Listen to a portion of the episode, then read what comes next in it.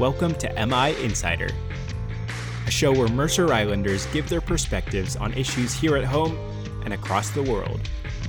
I'm Miles Avelez, and my goal is to highlight the people behind the headlines. Now let's get into it.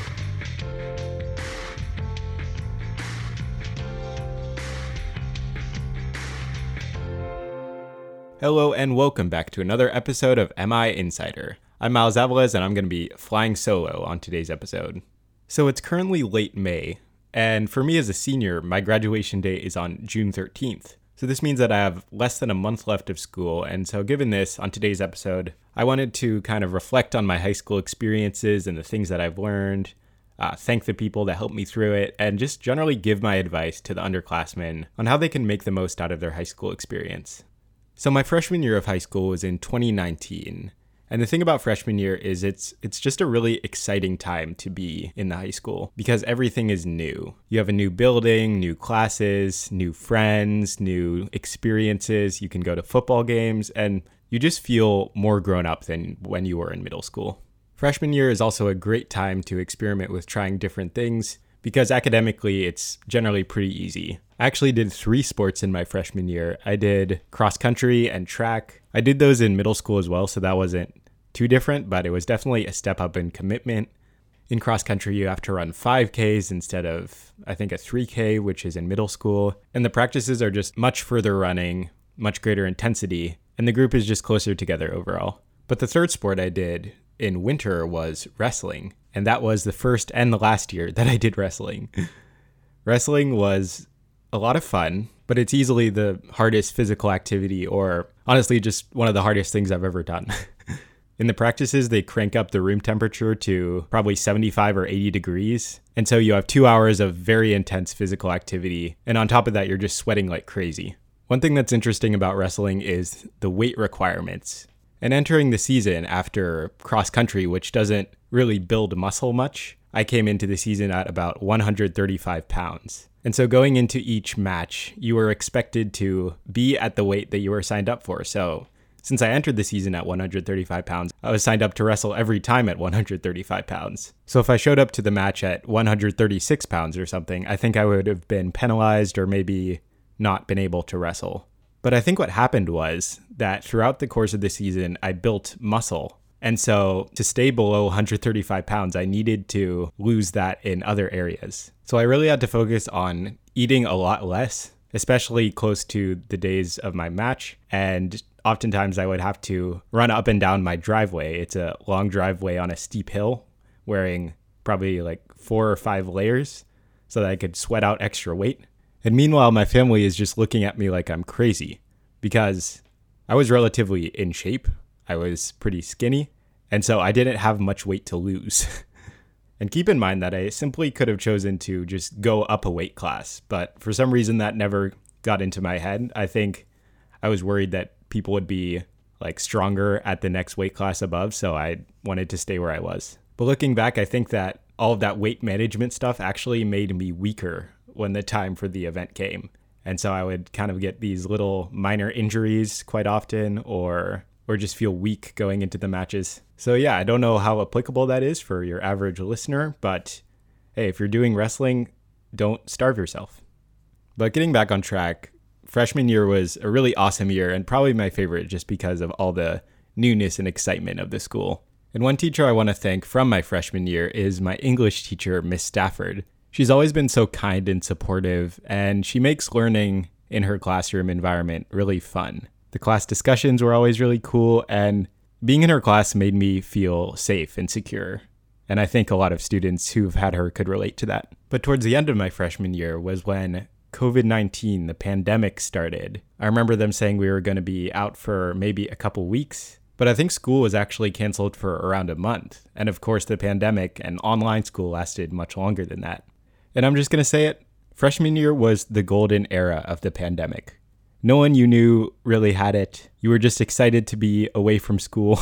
I remember me and my friend started a running club during the early stages when we didn't know how serious it was going to be.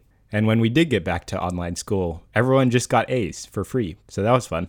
But moving into my sophomore year was when it really got bad. Online school after a while just got so monotonous and boring. and it seemed that in a lot of classes, not much learning was going on. There was one class I remember where we took tests, and the tests were open internet. And it wasn't even like the tests were analytical or you giving your opinion or analyzing something. It was just recalling facts that you could look up online. so teachers definitely lowered their expectations quite a bit during this time period. But a couple teachers I want to shout out that didn't lower their expectations were Miss Seeley and Miss Rinlob, which was an English world history block class. They still required you to do plenty of assignments, plenty of textbook reading, and the biggest thing was that during the classes, they graded on participation, which meant that you got marked down if you had your camera off or you were just not engaging. So, while many classes that I took in that time, everyone had their cameras off, no one spoke when the teachers asked questions. In this class, everyone was very engaged, cameras on, raising their hands, and it just felt like a sliver of normalcy in a time that was very much not that. And I found myself looking forward to going to this class every day. Another thing that really helped was sports when it started back up. They did cross country practices in pods of five or six people starting in the spring. And then we had a mini cross country and track season. So that was one of the things that allowed me to retain some sense of sanity. And when we came back in person to school fully in my junior year, I was surprised at how quickly it returned to normal. I would say people were more antisocial for the first couple weeks, but after that, it was just right back to how we left off in freshman year.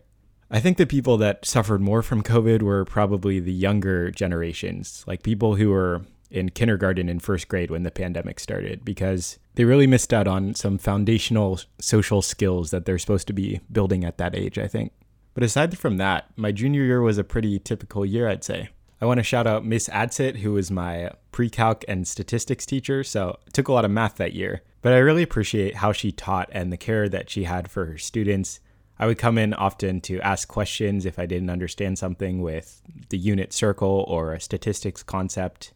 And she was always so patient and supportive. And I actually enjoyed her statistics class so much that I am planning to study statistics in college.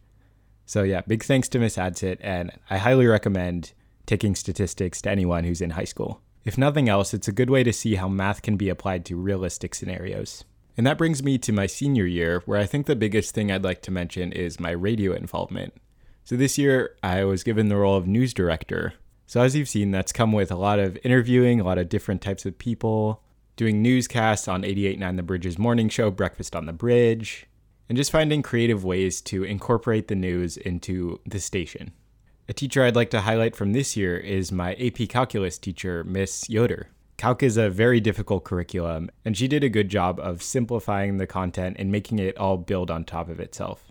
So that's been my high school experience, and now I want to get into the advice that I would give underclassmen and the things that I've learned through my four years of high school. My first piece of advice is that you should always be doing something that you want to do outside of school. Not something that your parents want to do or that you feel obligated to do, but something that you genuinely enjoy doing. And I think you'll find that it even makes your academics go better. You just can't dedicate your whole life to school. There has to be something else that's keeping you going when school isn't doing great, just something to look forward to every day.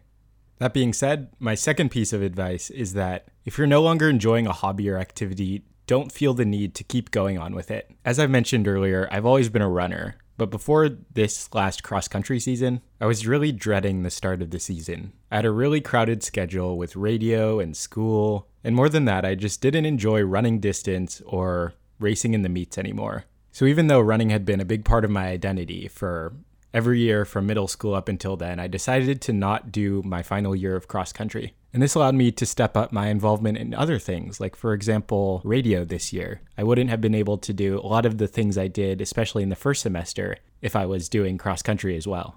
So basically, what I'm saying is that life is just too short, and there are too many options you have to justify doing the same thing over and over that you clearly don't enjoy.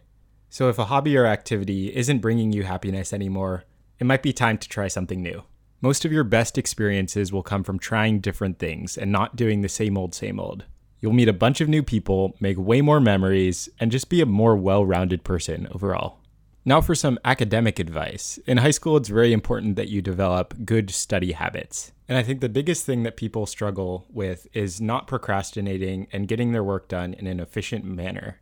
A good way to manage your workload is to write down all the upcoming assignments that you have and decide on what you want to do for that day. It's good to take a break after school or sports, but when you've started studying, you need to make sure that you have no distractions. This means that your phone should definitely be in another room if that's something that easily distracts you. I promise you'll get a lot more work done and feel better about yourself afterwards. You're also going to need to find ways to de stress yourself when you're going through tough assignments. One way I found that works for me is by going on short walks through my neighborhood to get some sunlight and take a mental break from whatever I'm doing. So I think that's all the advice I have for people entering high school right now, and I wanted to take some time to talk about what I'll be doing after high school.